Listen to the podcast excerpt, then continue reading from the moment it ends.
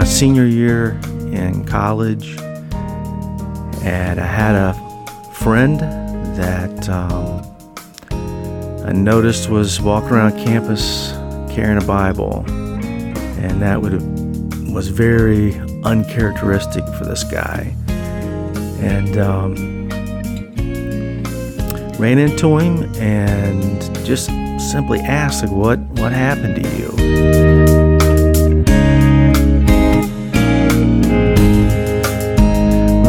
Hello there. Welcome to the No Greater Joy podcast brought to you by the pastors here at Grace Baptist Church because we want for our people, but uh, what Jesus wants for his people, and that's to know greater joy.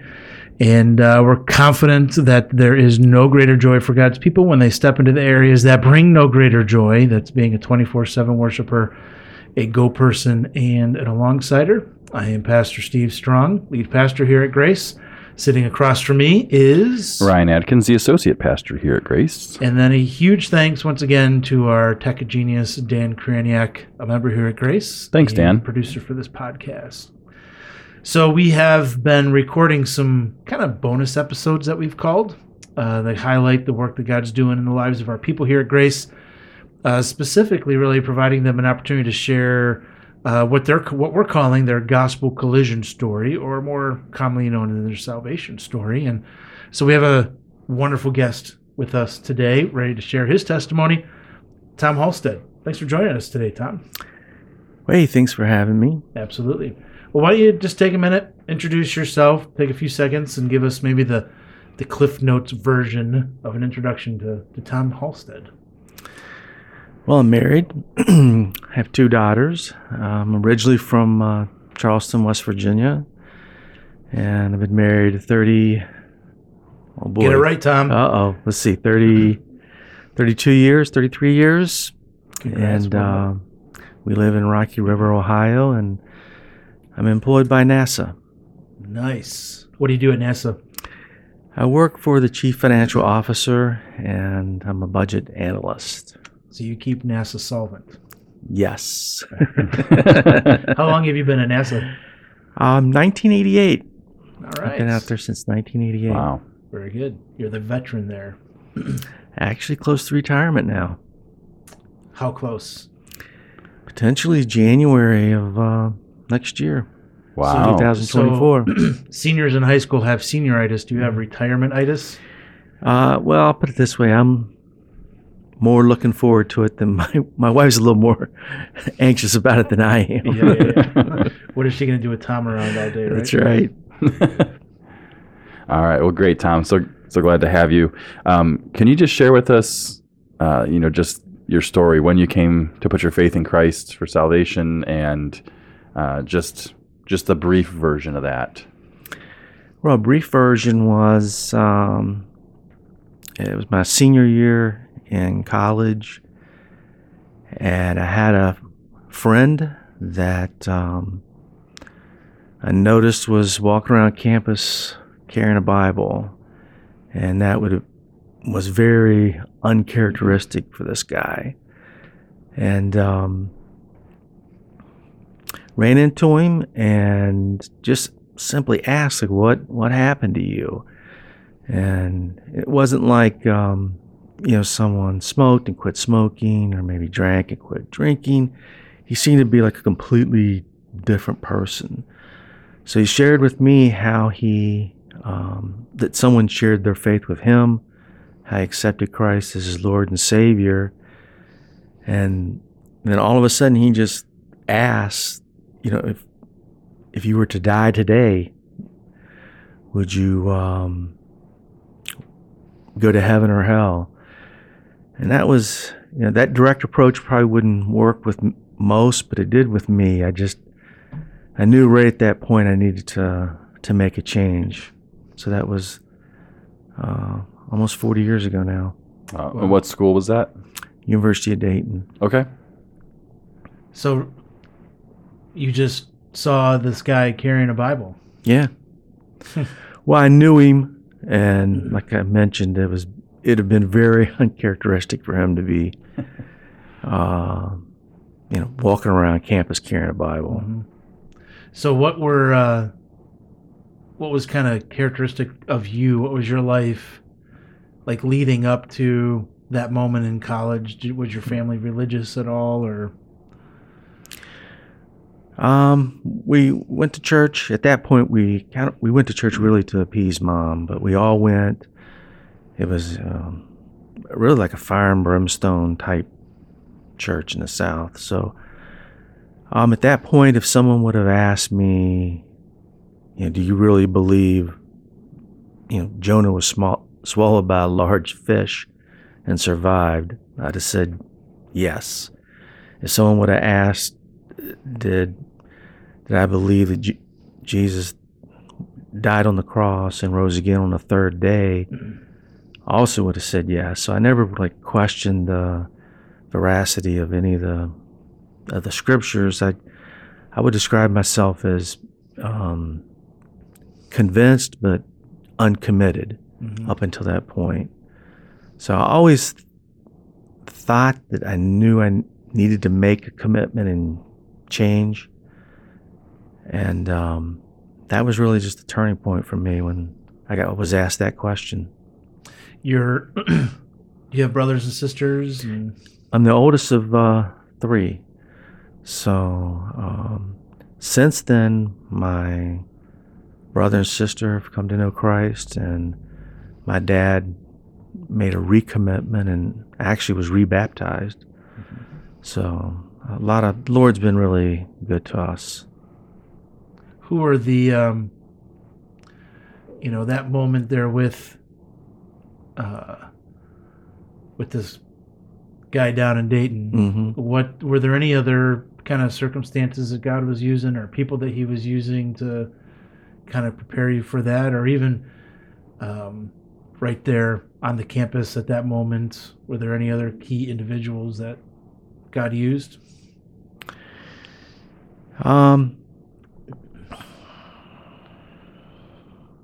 I- up what led up to that, there was a a couple of times where someone attempted, or actually did talk to me about their faith. Um, uh, there was a summer leading up to that. I was with at the beach with um, a few of my buddies and there was uh, they were um, I think they were Fellowship of Christian Athletes group or maybe Campus Crusade for Christ group, but they we were on the beach and someone walked up and you know asked if they could talk to me about you know spiritual things. Um, I was sitting in the library, and believe it or not, uh, and someone asked uh, if they could like share the four spiritual laws. This is at college, so that was two two things sort of stuck out. But um, you know, I went back home from school. You know, we did attend church. So uh, the church we attended, you heard the the gospel message like the end of every sermon. You know, the pastor always had like a sermon title, but every sermon ended the same way, and that was Jesus died on the cross. You need to make a decision. So So what was it? So you so you you grew up going to church. Were you there regularly as a family? mhm. So, but you said you were going for mom.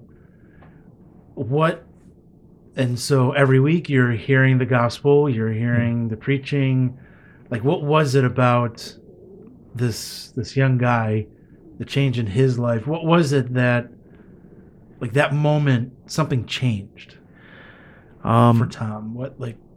I guess I was coming into my it was basically the last semester of my senior year, and I think the uncertainty of, of the future, um, the uh, you know that feeling that something was missing, and um, probably a combination of those things. Just my heart was right to to hear that message and. And you're thinking back now when we were uh, going to church, um, my brother and I used to joke that that the, at the end of uh, every sermon, you know, we heard this, you know, you need to make a decision, and it was sort of like uh, being in a boxing match, and that was like the the pastor's you know roundhouse punch at the end of every sermon. so I mean, sometimes we come out of church and actually say, you know, wow, we s- survived the round. So um, yeah, I heard the message growing up, and you know, my grandmother was a Christian, Sunday school teacher. My grandfather was a Christian. So Do you think the people there, as a part of that congregation, would have thought of you, oh, Tommy Halstead, yeah, he's a good kid, he's a Christian, we're pretty sure, or You know, I don't know. That's a good question. Um, probably those who really were closest to me would probably know that I wasn't, but um, I guess I wasn't as bad as I could have been. Like, I think it probably did modify my behavior some, yeah. but um, Well, I think it just it it kind of reinforces that you know we talk about the the people who are even now attending Grace, and they're here, they're involved in going off to school. You know, don't ever assume, but also don't ever give up. Mm-hmm. mhm. You know, it's God's timing is different for different people. And, you know, we continue to be praying for our college students, continue to pray for our students, continue to pray, you know, even those that are regularly attending, you know, they need to hear the gospel and they need to hear it often because we just don't know when God may break through and open those eyes. And uh, it may be something as simple as, wow, that kid's carrying a Bible. That's kind of weird. I wonder why that is. Mhm. And then now you're directly confronted by a peer of, where are you going when you die?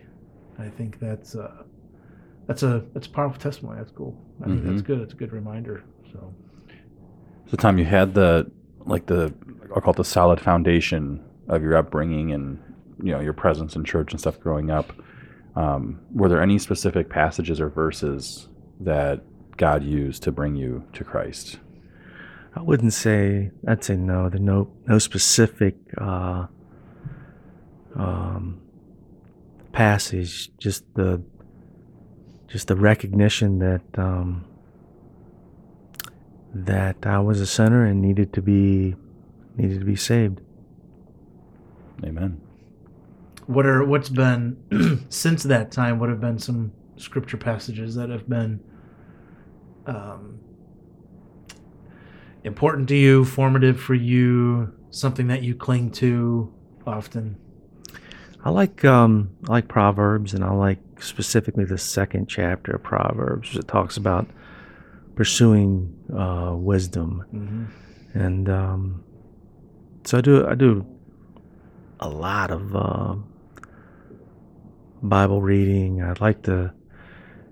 I'm always encouraged by reading about how the the Bible and science kind of fit hand in hand. Mhm. Um, even recently, read a philosophy book, a Christian by a Christian philosopher. Seen how um, you know even even philosophy and, and, the, and theism fit together. Um, I really enjoy uh, reading um, about uh, you know Middle East archaeology and how that fits with the Scripture. So just pursuing um, pursuing wisdom, and I've got a long way to go, Mm-hmm. but uh, I've come to really just love and enjoy um, um, reading my Bible and reading books about the Bible. Yep. Yep. Do you have a favorite? Like, if there was one book besides the Bible you were going to hand to someone and say, "You need to read this," do you have that book in mind? Um, I guess I would I would go with uh, John or Romans, but I really enjoy um, uh, Isaiah from the Old Testament and um, Or what about outside of the scriptures that you've been reading? Um, I just read a um, the the book about the philosophy book was called Believing Philosophy. I just read that. Um, I'm actually now reading a commentary on Leviticus by Wiersbe. Um, I read um, a book by John Lennox. It's uh, the title is "Can Science Tell Us Everything?" or something like that. Um, actually, I can't think of some of the others. That's right. That's good. Keep Mhm. reading. Yeah, Yeah. Jumping into Leviticus. Well done. Yeah. A for the day for Tom Olson. um, so, Tom, how many years ago was that when you trusted Christ? I think you had mentioned. Yeah, it was. 30 it was actually closer to forty. 40 it was like years. 1983. So, what? Uh, almost exactly exactly four years. So, what? Uh, the biggest difference that Christ has made in your life, the before Christ, after Christ. Oh, I guess those that are closest to me could probably um, answer that better, but I'd say a little bit more at peace, a little more direction. Um, sort of confidence of the of the future Mm-hmm. and where I will spend eternity. Yep. We'll do it together. We'll do it together. Very good. And so, Tom, kind of one last question. Um, just share with us how God's working in your life today. Um, you know, today it seems like um, my focus is like really narrowed. Um, as we sort of look at world events and things that are going around, I just recognize that, um, you know, we're coming toward the end, as Steve sometimes mentions, we're one day closer to spending eternity with the Lord. And um, just what I consider important now is kind of narrowed, and um, you know, trying to take advantage of the, the time I have left, and and um, you know, hoping to to finish well. Yeah. So, Tom, you came to Christ in college. This is not this is not a question that we put on the list for you to answer. hmm But uh, for we have a bunch of college students. What would be your advice to them as they're starting out their school year, and how God changed your life in the midst of college? I would um, encourage our students to to find a group of believers on campus um, and find a church nearby and plug in. Mm-hmm. Um, those are things I, if I had to do it again, that's what I would have would have done. Very good. Duly noted. Jacob, if you're listening, find a good church. All right. Well, Tom, I appreciate you taking the time and sharing. And uh, we need to keep praying for our students. Keep praying for those that uh, are here every Sunday. And uh, and uh, I think that's a good reminder to keep keep the gospel in front of people and trust that the Lord will bring them to Christ in, in His good time. So, thanks for spending the time with us. Appreciate it, Tom. Thank you. Thank you for having me. Absolutely. Till the next podcast. Talk to you later.